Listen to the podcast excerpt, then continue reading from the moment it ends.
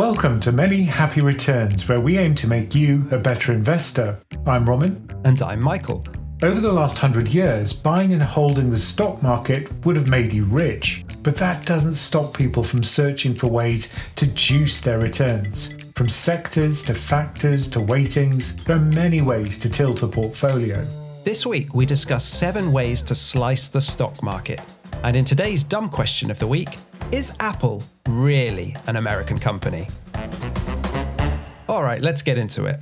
Seven ways to slice the stock market. If you think we've come up with this idea purely for the alliteration, you'd be half right. so, Ramin, I imagine speaking to all the people you do, you've seen a million and one ways to slice the stock market. Yeah, because people are always trying to beat the market. You know, they always try and come up with some kind of magic formula or some kind of vain hope, I guess, that there's a foolproof way to do this. And what are the ways you typically see people tilting their portfolios? Well, there are accidental tilts. You know, so for example, many people have a big UK overweight. So your country specific bias is something which is a bit insidious and may be in people's portfolios without them realizing it. And then you get deliberate tilts. So people say, look, I think US tech is brilliant, so I'm going to buy a lot of tech. So they work in the tech industry, so that's what they do or if they're a doctor, they like pharmaceutical stocks. Uh, so, you know, there, are, there are various ways of tilting it. Have you yet discovered a way to do a sci fi tilt, Ramin? Well, I'm living it, Michael. You know, that's why I buy Scottish Mortgage because they've got some SpaceX in it. I want to have a slice of that space action.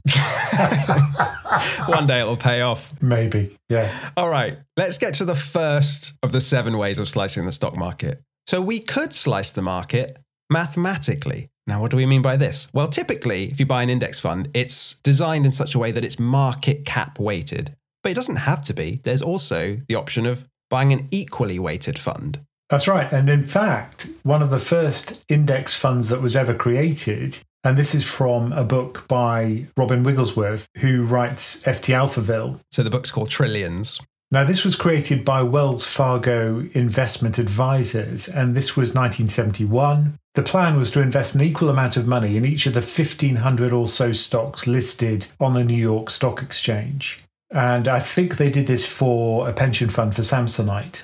However, it was a bit of a disaster. It never really took off, and that's because of the practicalities of an equal weighted index. Now, remember at the time they didn't have computers, so it was a real bookkeeping exercise to keep track of exactly what stocks to buy, how much to buy. So let me just quote from Robin's book. Stocks move around all the time, so the Samsonite fund had to be constantly rejigged so that an equal amount of dollars would be invested in each stock. As a result, the trading costs were high and the record keeping was arduous. And inevitably, they folded the fund in 1976 and moved it into an S&P 500 market cap weighted tracker. Yeah, and the point you mentioned there, we didn't have computers at the time. Well, we do have computers now, so we can probably look at it and say taking the administration off the table as a problem. Does it make sense to equal weight the index? Because if you think about it, just step back from this whole thing, why does market cap weighting make sense? Why would I put more money into the stocks that are in some ways more successful or more expensive, even? So let's do a really simple thought experiment where we've just got two stocks in an index. One goes up by 5%, one falls by 2%. What, and they started level? Yeah, let's say they started level. What we'd have to do for an equal weighted index is to buy some of the stock which fell and we'd have to sell some of the stock which rose. Yeah, rebalancing basically. And it, you'd have to do that every day. You don't have a choice. And every stock moves every day. Now let's imagine that we have a market cap weighted index. Well, if no new money flows in or out of the fund, we don't have to do anything because the fact that the price has moved will be in line with their market capitalization. Yeah, it's doing our job for us, isn't it? Yeah. So you literally don't have to do anything. So you can see why that's very easy to manage and why the costs are low because there's hardly any trading involved unless money flows in and out. That means that the tracking error is also smaller. Now, that's the difference between the index weights and your fund's weight. So all of the bookkeeping's easier, even though it's done on computers, as you say, and the cost is lower. So less trading is involved as well. Yeah, you do see that, don't you? So the market cap weighted typical S&P 500 funds say you can get for almost zero fee, or I think actually zero fee in America now. Whereas an equal weighted index fund, the fee is still around, I think, 0.2%. So it is a significant difference. And if you think about what you're actually doing, compared to a market cap weighted benchmark, you've got a huge tilt away from those mega caps. So instead of Apple making up, say, 5% of any index, you're talking about Apple making up, you know, one five hundredth of the index if it's an S&P equal weighted tracker. Yeah, so it's effectively a tilt towards small caps or the smaller of the large caps in the case of the S&P 500 and a massive tilt you imagine those tiny tiny companies their market cap is just tiddly compared to the likes of apple so huge tilt to small caps huge tilt away from large caps which in certain conditions will do really well yeah, so that's the question, isn't it? What does the performance look like? We might have a higher cost for the trading of an equal weighted fund, but does it actually outperform? Like, is there a reason why holding more of the big stocks should be better? Now, nobody understands really why this is the case, but there is a premium for small caps, in other words, an outperformance, which is quite well documented. It stretches back for decades. One of the explanations is that small markets or small cap markets are less efficient. And that's because large fund managers simply can't buy those stocks. Otherwise, they'd have to buy, you know, like 50% of the company. Yeah, it's an illiquidity premium. Am I right? That's an alternative way of looking at it. These things trade less, so you can earn a premium because they're very illiquid, and that boosts the return. But if we're looking at the S&P 500, I think every stock in that index is a large cap more or less and very very liquid, no? Yeah, compared to other markets, that's certainly true. So if you've got an equal weighted EM index or some tiny little market, then yeah, it would be much more expensive to track that index. So I came across a good paper by S&P Dow Jones Indices called Concentration Within Sectors and Its Implications for Equal Weighting. Now, that sounds like it's going to exactly answer our question, Ramin, and it kind of does. So this is a great paper by Ganti and Lazzara. And what it says is History suggests that there is a relationship between concentration and the relative performance of equal weighting. And it goes on after peaks in the S&P 500 concentration, the S&P 500 equal weight index tends to outperform.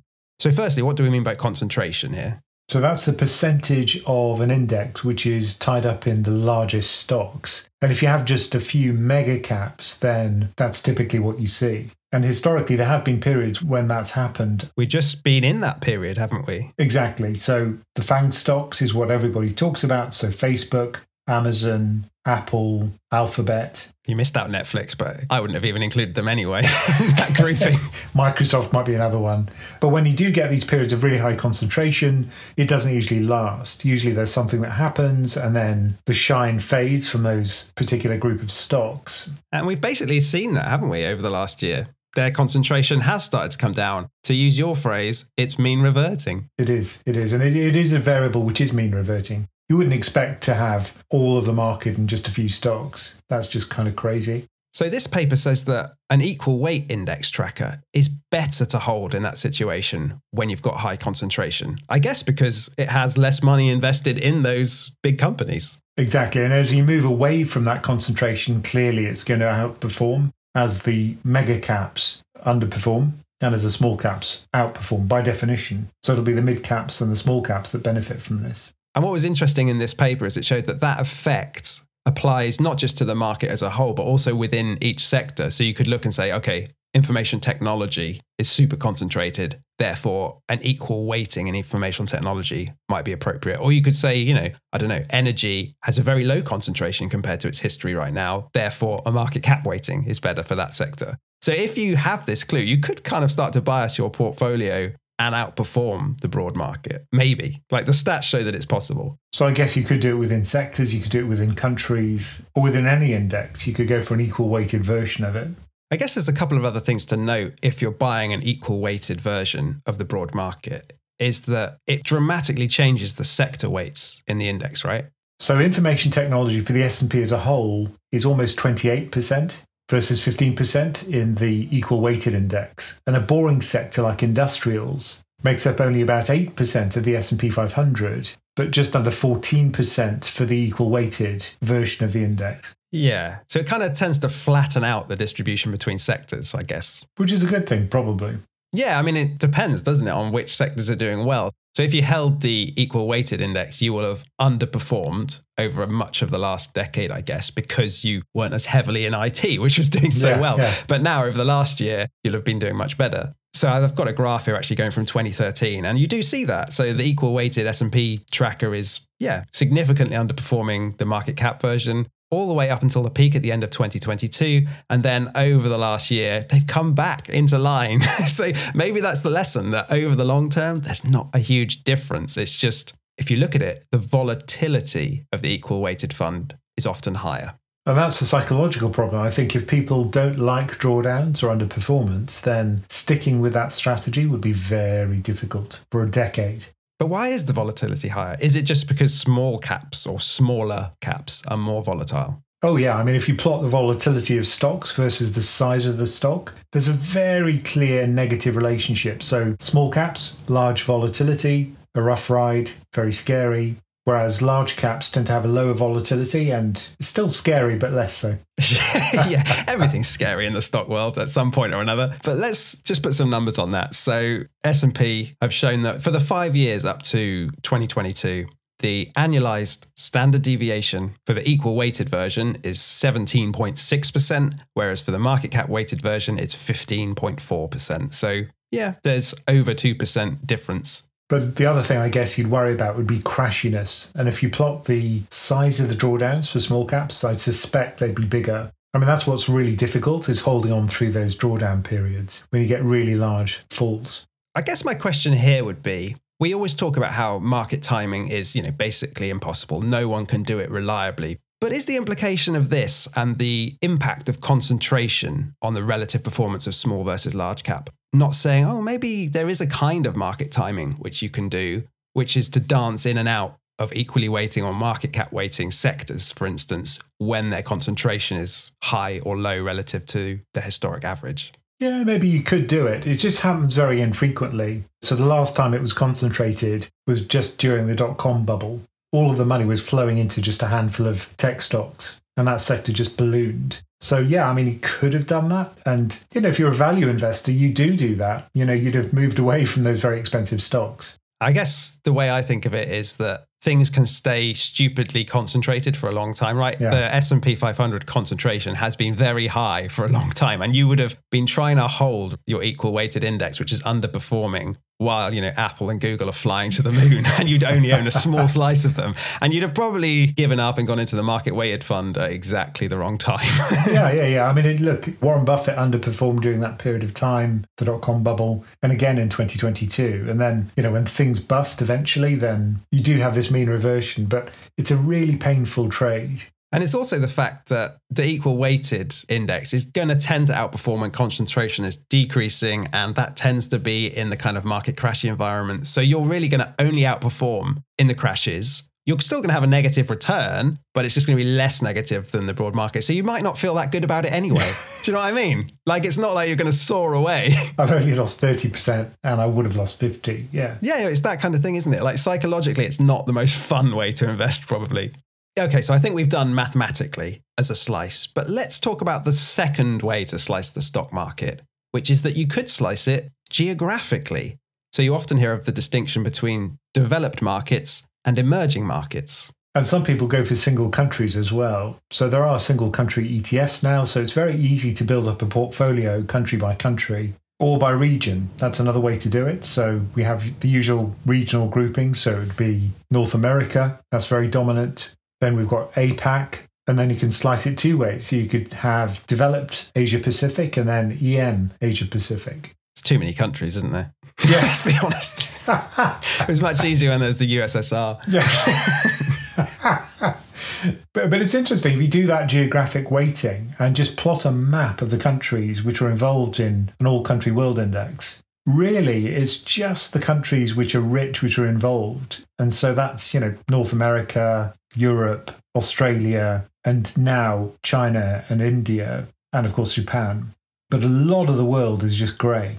Most of Africa, most of South America, Greenland, of course. well, there's about six people that live there, and a load of huskies. I want a Greenland index.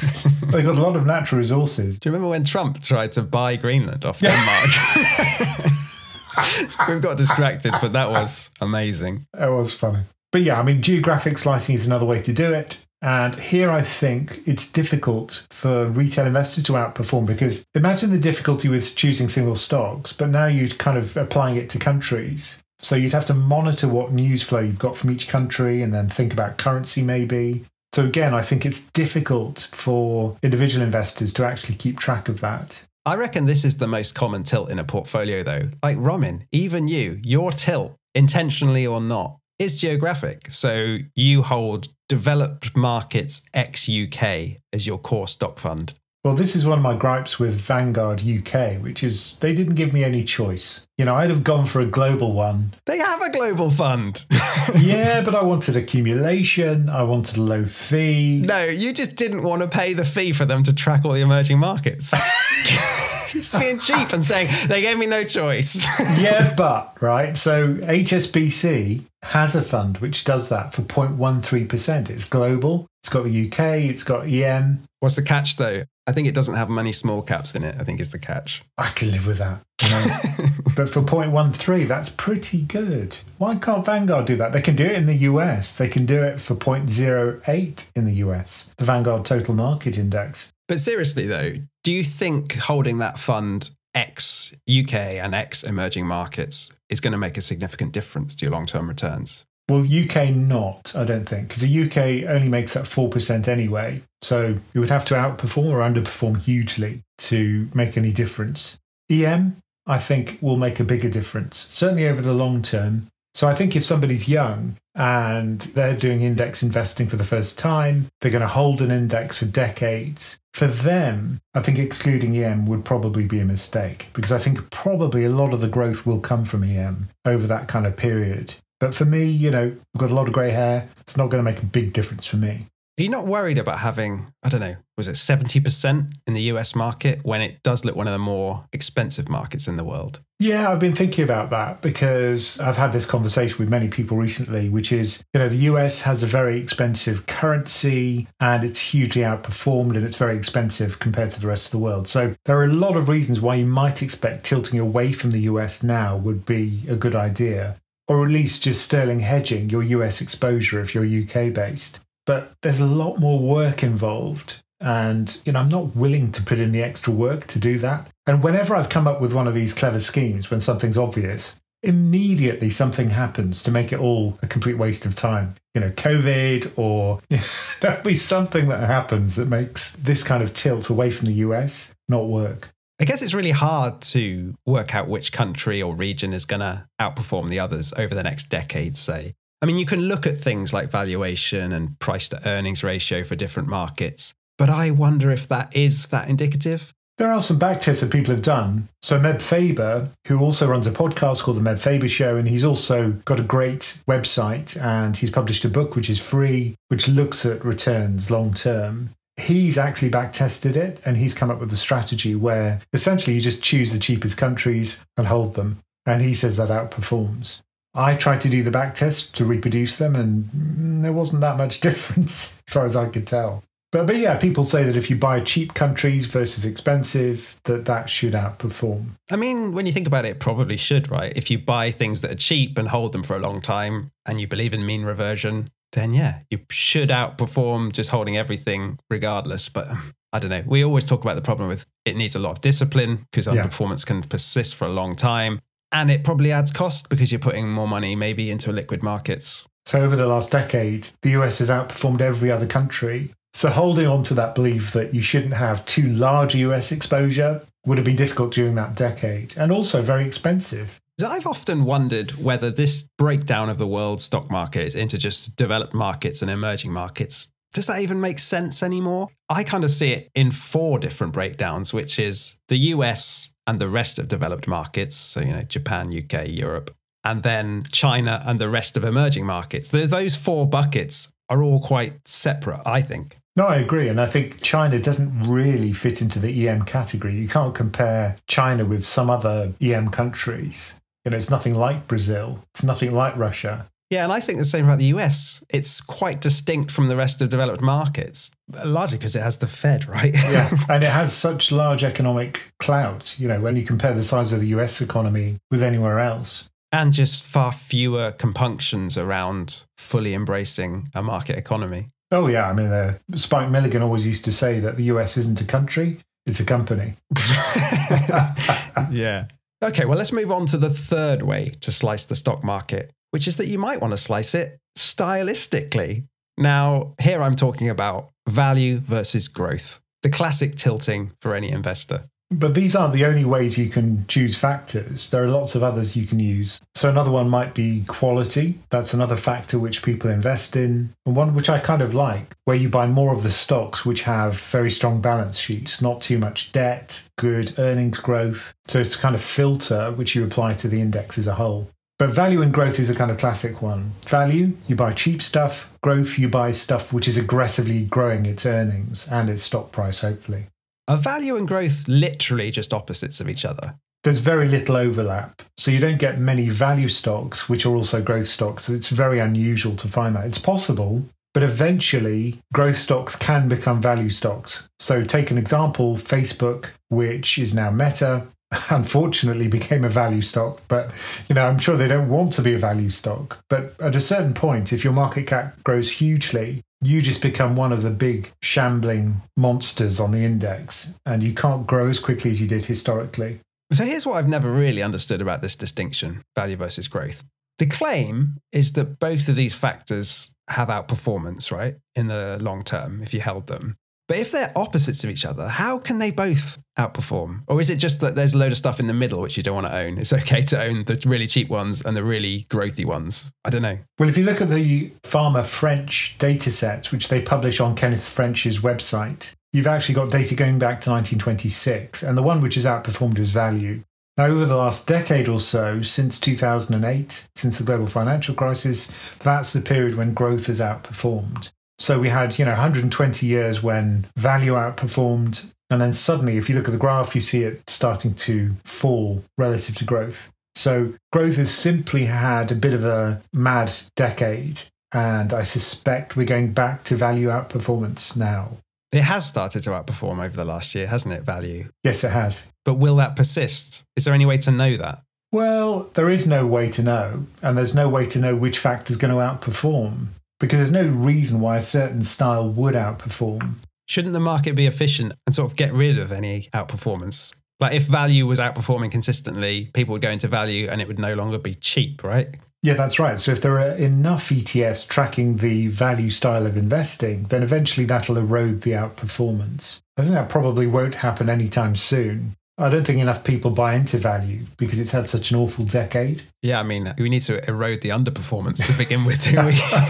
We're still not there yet. I guess my question around these style factors is do they make sense to hold in your core portfolio if you really believed in one? Like, would you replace your global stock tracker with a global value stock tracker? I'd certainly consider it. I mean, things like quality are less crashy than growth, say, and less crashy than value, even. So they're attractive from that point of view because psychologically, I think it's easier to stick with quality. And quality makes intuitive sense. I think you've got to believe in whatever you buy. Now, quality, you know, obviously you want to buy good companies with a high return on equity or whatever. You know, there are various ways to measure this. But I think if you believe in the actual tilt, it helps a lot. Whereas just cheap makes you think, well, you know, it's cheap because nobody wants it, because it's out of fashion or it's badly run. Yeah, I guess that's the point with value, isn't it? Is that stocks can be cheap because they're unloved. Maybe they were in the energy sector and no one wanted dirty oil companies. Fine. They're going to mean revert and come back, maybe. Or they could be cheap because they're just really bad companies and they're going to the wall eventually, right? and this is why I also like the approach, which is to say you combine two different factors. It could be momentum. Momentum's another factor which we didn't talk about, but things which are going up but things which are going up, which are also value stocks, you know, that could be interesting because, you know, they've come out of the doghouse and they've kind of come back into the sunlight and they're going to do well, for example. So, that, you know, I think these kind of combinations of different styles might be the way to go. Okay, so that's factors. And then the fourth way to potentially slice the stock market is you could do it sectorally. So there are lots of different sectors within the market. We've mentioned IT, we've mentioned energy, but there are a lot more. And the idea here is that you might think, oh, one is going to really outperform, or a group of them. And if you get that right, yeah, you can outperform the broad market. I think the difficulty here is that you have to kind of know which economic state you're about to move into. So if you know you're going into recession, then you'd buy defensives, things like utilities, maybe healthcare, consumer staples, things which people have to buy despite having less money. And if you know you're coming out of a recession, if you could call the bottom, then you'd buy cyclicals. So you'd buy financials, maybe technology, consumer discretionary. You know, these are the ones which would do well if you're coming out of a recession. But the difficulty is always is you don't have a crystal ball and you don't know whether we're actually entering a recession. That's the difficulty right now, I think, is that this maybe recession we're about to have is probably the most forecasted recession ever. And I would love it if it didn't happen. With so many tweets saying things like, you know, this is the most bullish recession ever. You know, and they just show the retail numbers and everybody's going out to restaurants and they're buying stuff so, despite all of the bad news, people are still doing things which suggest they don't feel like they're in a recession. It's so weird. Like there's a real confliction in the data. So I saw that consumer sentiment in the UK, like when you ask people on the street about how they're feeling about the economy, is the worst it's been on record, I think, like worse than 2008. But then you look at the retail figures, like you say, people are spending like they don't believe what they've just told the survey. And until there is a, an actual fall in activity, then you know, there's not going to be a recession. And if employment is very high, which it is all across the developed world, then you know it's very difficult to get a recession with full employment. That's the thing. Isn't a recession actually a rise in unemployment? Isn't that kind of what a recession is? Well, in the US, that works really, really well. That's why the Sahm rule works almost perfectly in the US. It's the rate of increase of unemployment. In the UK, I tried to create a UK Sahm rule, and it didn't work so well here. You wanted your own page on the Bank of England website, didn't you? The Ramin rule. The Nakisa rule. Yeah. but the math didn't work. Sadly, no. but that's the whole point with sectors, isn't it? It's effectively trying to time the market, I guess, because it does align so much with the business cycle. And again, you could use some kind of concentration criterion to decide when to get out of certain sectors and into others. Or you could say, you know, I'm going to do something based on top down information, based on my beliefs about the economy. You know, maybe you could boost your returns through the cycle if you could call it right. But it's a lot of work. And I think it's not easy for someone who has a busy day life to kind of come home from work and say, well, this is what I think the macro outlook looks like. And investment banks get it wrong all the time. So I wouldn't feel bad about not doing it. Yeah, this is a tilt I'd be quite reluctant to take, I think, in my core portfolio, just because I don't know if anyone can call it. But it's interesting. I mean, there's also a kind of Cape version of index funds where Robert Shiller's teamed up with Barclays. And what they do is they buy sectors which are cheap and they avoid sectors which are expensive using the Shiller ratio for that sector. Is that to do with price to earnings, is it? Yeah, so this is how much you pay for a sector compared to the profits which it generates. And so if it looks expensive on that basis, you keep away from it. And it has done pretty well. I mean, not incredibly well. It underperformed, of course, during the kind of huge run up. Now it's doing better. I guess that seems to be the common thread with all the different tilts we've discussed so far, whether it's the weightings or the geography or the styles and factors and the sectors, is that if you'd done things rationally by looking at what's kind of cheap or unloved, over the last decade, you would have underperformed the market as IT soared away in America. But then it would have turned around, and over the last year, you've started doing well. Are these all different ways of making the same bet? Well, this is another problem, which is that you get a kind of dimensionality reduction when things are highly correlated.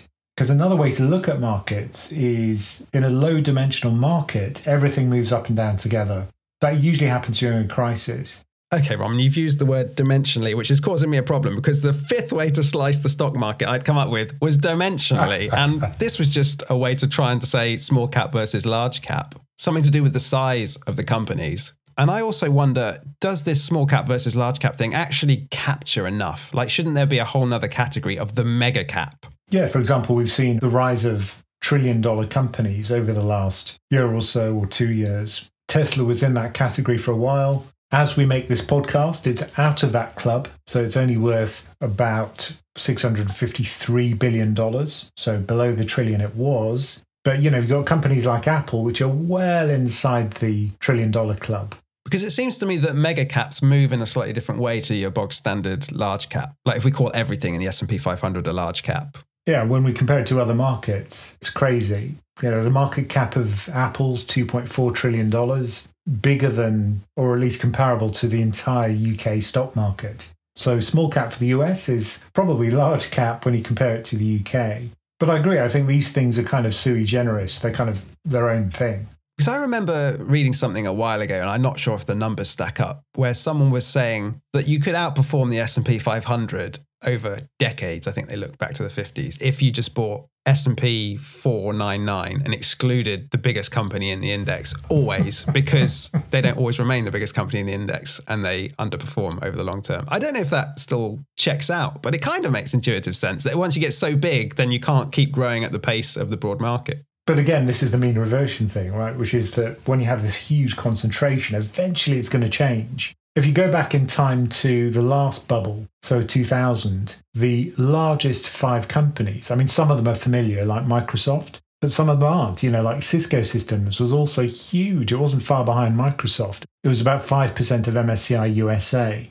Yeah, in a way, Cisco's kind of the archetype of the dot com bubble, as in that it was massively overvalued. It's a good company, it's still done well, but it had a huge drawdown and it's just slowly recovering since that point because it was just massively overvalued. Yeah, and same with Intel. Intel was really dominant at that time because, you know, they were such a dominant player in the semiconductor industry. But of course, other countries and other companies have taken the mantle from it since then. So certainly you get these concentrations that build up, but the winners from the past will never be the winners of the future. It's very unusual to see that.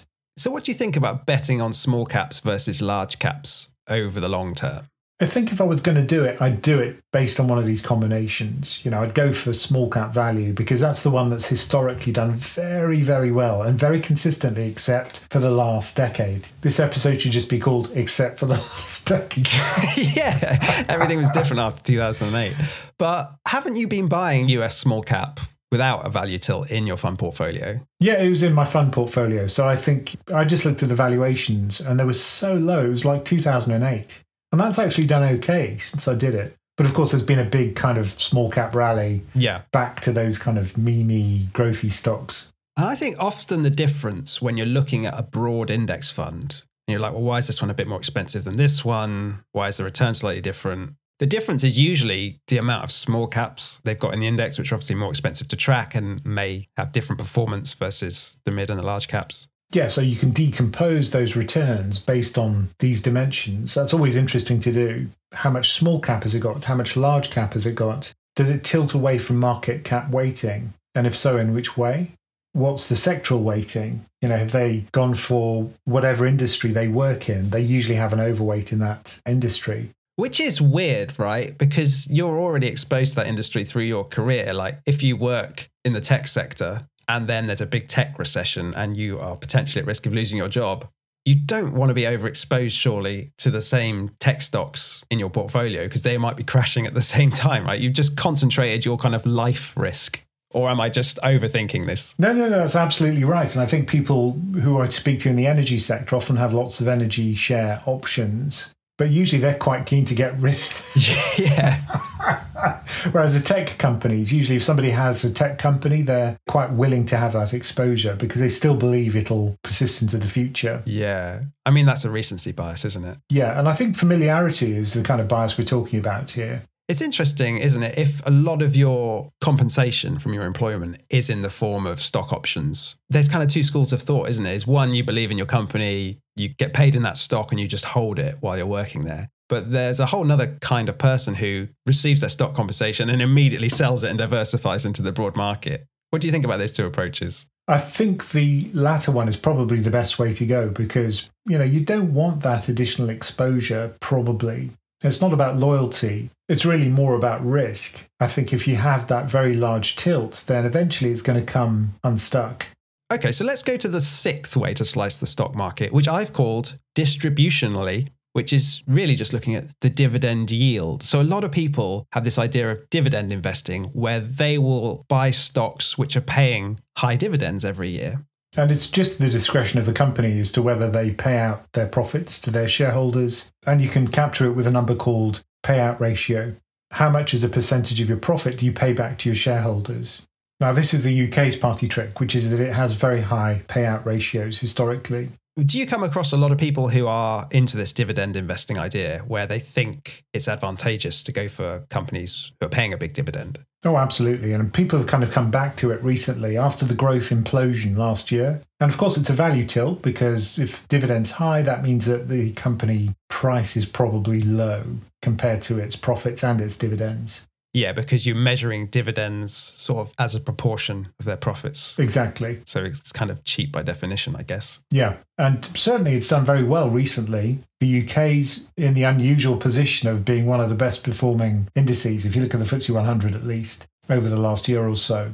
You know, I think overall, people at the moment like dividends because they kind of feel let down by growth. And the argument is that if stocks are going to be fairly moribund, in other words, there's not going to be much capital gain, while you wait, why not generate some income? Oh yeah, I can see that argument. There's an interesting paper again from S&P Dow Jones which looked at high dividend paying stocks and when they tend to outperform. And it is in the down markets. So if you look at the graphs, it's quite clear that dividend paying stocks massively underperform when the market's rising and massively outperform when the market's going down. Yeah, because there's a confounding factor here, which is growth versus value. So value does well, and you get this kind of degree of convexity. Convexity is what people call something which falls less than other things in a down market. It's a fancy way of saying the same thing, but you do get this kind of convexity when you buy something which is paying out a high dividend. That's what we should have called this podcast a fancy way of saying the same thing. okay, so it brings us to the seventh of our seven ways to slice the stock market, which is morally. Now, we've done an episode about ESG. It's not easy being green. And I think we kind of discredited the idea that ESG was a good idea. Well, I think we said a few things, right? We said there's no objective way to define it to begin with. So if you look at the different ESG indices, they all hold quite different stocks. There's themes like they tend to underweight energy, for example, for obvious reasons. But within them, the companies that they favor and disfavor are often different. I agree that there's no kind of objective truth when it comes to morals, so it's very hard to make that judgment. But if you do have a really clear idea of which goals you favour, if it's clean energy, for example, then you can buy funds which explicitly favour those companies. Yeah, I guess when we've discussed it before, the cynic in both of us says this is a primarily a marketing technique. And at its heart, our issue has always been that it doesn't really seem to drive capital allocation too much. Maybe, you know, in the primary market it could. So if people are just about to issue new stocks, it may be difficult to get capital if you're an oil producer, for example. But in the secondary market, when you're just buying stocks from somebody else, then it's difficult to make the argument that that makes a big difference. And certainly over the last year or so, we've seen sort of anti ESG companies, oil companies, for instance, massively outperforming. So if you were heavily ESG weighted, you'll have suffered. But I think one of the things that I see which really annoys me is when people talk about things like standing outside Vanguard's offices or BlackRock's offices saying, you know, you're buying all these energy stocks. When in fact, you know, it's just an index company. They don't have any moral stance on it at all.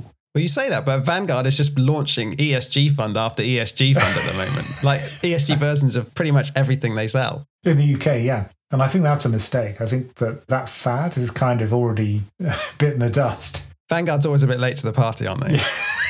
That's their thing. They're like at the church. They're always 20 years behind everything else. Or 100 years, yeah.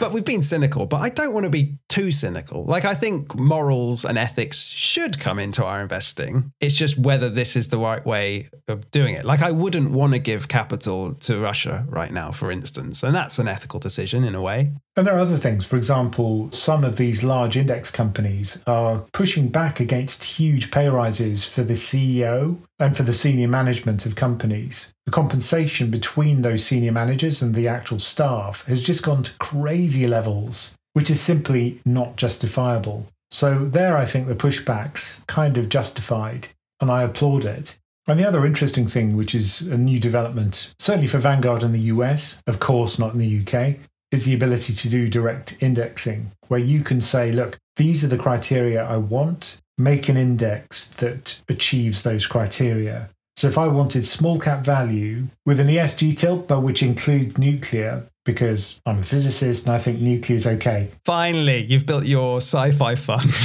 Why not? I'd want a nerdy tilt as well. So anything which sounds a little bit space age, I want in there. So I could have that index. Effectively, you can kind of roll your own ETF.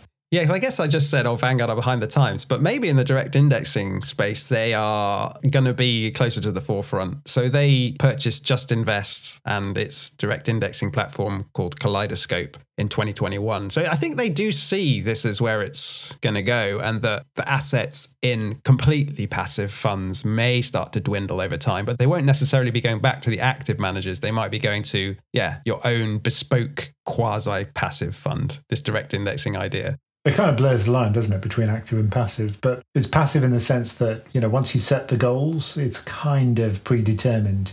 Okay, so we've covered the seven different ways to slice the stock market, which are all sort of tilting variations on the broad market and angling your portfolio in one way or the other. How would you sum all this up, though, when you're thinking about, okay, what should I actually hold in my core portfolio for the long term based on the stats and the data, but also what I believe? All I'd say is don't go overboard with any of these tilts. And if you are looking at your own portfolio, this is a great way to slice it and say, have I taken too much of a tilt in any one direction? And is that what I truly believe? Because often I think a lot of these tilts are accidental. So try and avoid them. Everyone has their own favourite tilt towards a particular style or a particular sector. Now, if you want to discuss this with other people, then why not join our community? To learn more about joining us, just go to pensioncraft.com. Okay, today's dumb question of the week Is Apple really an American company?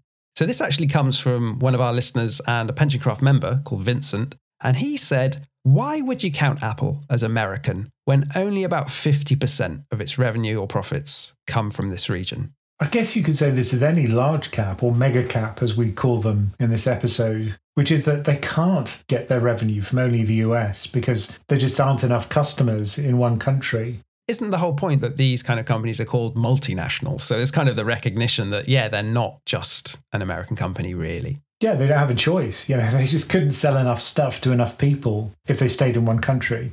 And obviously, they have subsidiaries around the world, but they are an American company. Their leadership is American. They were founded in America. They make their key corporate and design and R&D decisions in California. So I guess this is kind of like the corporate version of the ship of Theseus. Okay, you've lost me. lost the ship of Theseus. Well, this is a kind of paradox which is based on a story which was related by Plutarch but the idea is that if you have a ship and you've replaced all of the parts, the mast, the sails, the planks, is that still the same ship? Okay, Ramin, this is not the ship of Theseus. This is the Trigger's broom phenomenon. There's a difference between you and I. But look, the point is that if you've got a product where all of the components are not made in the country in which the company's based, the US, is it still a US product?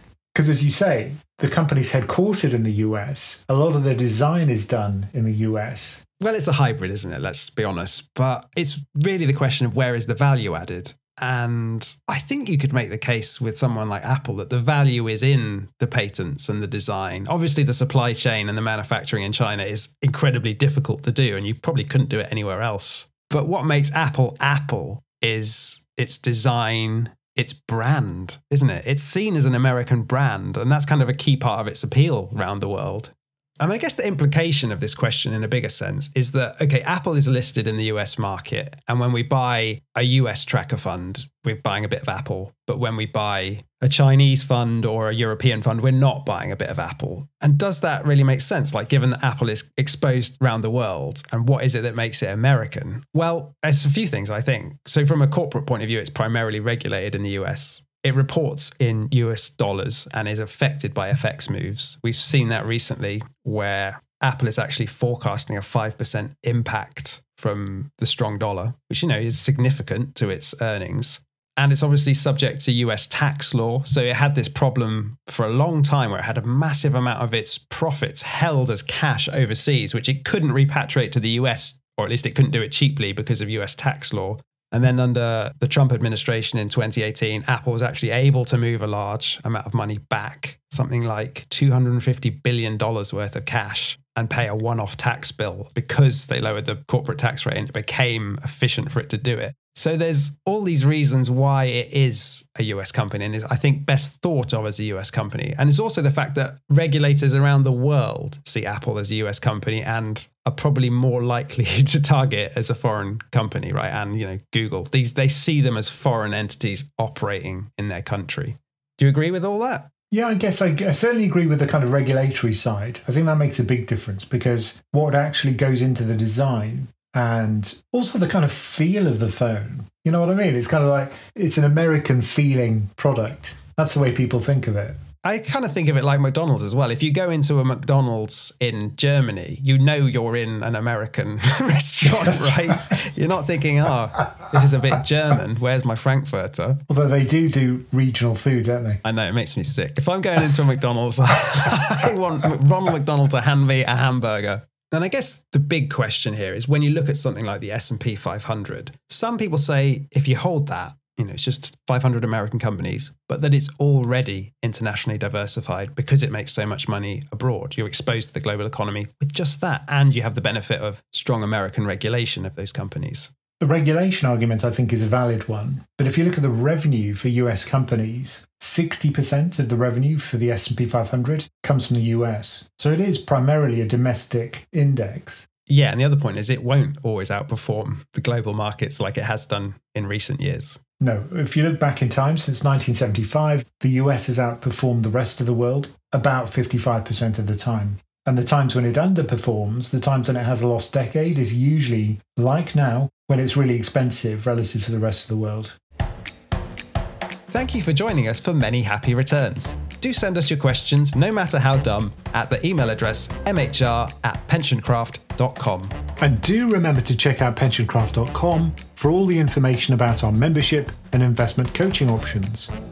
Many Happy Returns is a Pensioncraft production, co hosted and executive produced by Ramin Nakisa and Michael Pugh. This podcast is for informational and entertainment purposes and is not financial advice. We do not provide recommendations or endorse any decision to buy, sell, or hold any security. We cannot be held responsible for any actions listeners may take, and investors are encouraged to seek independent financial advice.